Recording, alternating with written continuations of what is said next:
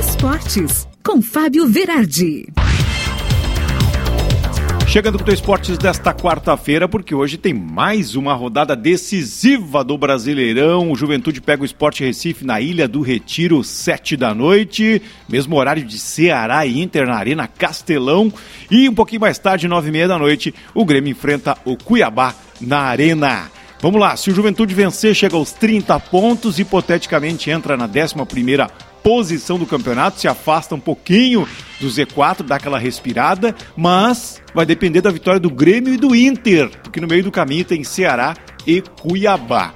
Já o Inter, se ganhar hoje, vai depender de um tropecinho do Bragantino Red Bull com o Flamengo, para então chegar no G seis de uma vez e ficar com vaga direta na Libertadores. Já o Grêmio, para sair do Z quatro, tem que ganhar ou ganhar, depende só de si. Hoje o Grêmio que está jogando sem Borja e o Inter que está sem um monte de gente importante, vai jogar sem Edenilson, que está convocado, o Tyson apresentou um quadro gripal muito grave, né, e não vai jogar também, Cuesta suspenso e o Guerreiro e o Palácios que estão servindo as seleções peruana e chilena.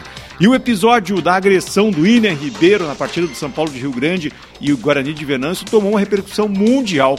O jogador acabou tomando cartão amarelo, se indignou, empurrou o árbitro Rodrigo Crivelar ao chão e depois desferiu um chute violentíssimo na cabeça, né? Uma cena lamentável, horrível de ver mesmo, né?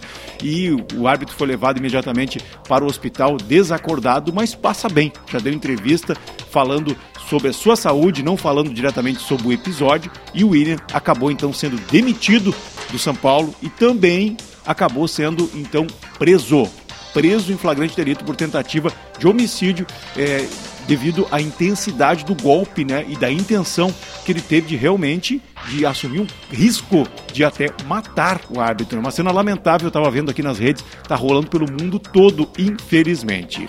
E ontem nós tivemos rodada isolada do Brasileirão também, que importou para o Inter. O Corinthians ganhou de três a um do Bahia e também importou para o Grêmio, né? Que o Bahia está logo à frente na tabela do Brasileirão. O Corinthians, com isso, é, alcançou o quarto posto da, da tabela do Brasileirão. Um baita resultado para um time que estava muito mal das pernas. E na Série B, a disputa está acirradíssima. O Náutico ontem ganhou de três a dois do Goiás e colocou mais fogo na ponta de cima da tabela. Havaí e Ponte Preto empataram em um a um e hoje tem Brasil e Operário. O Brasil de Pelotas, infelizmente, não tem chance mais nenhuma, será rebaixado para a Série C, mas tem pelo menos que fazer jogos de honra.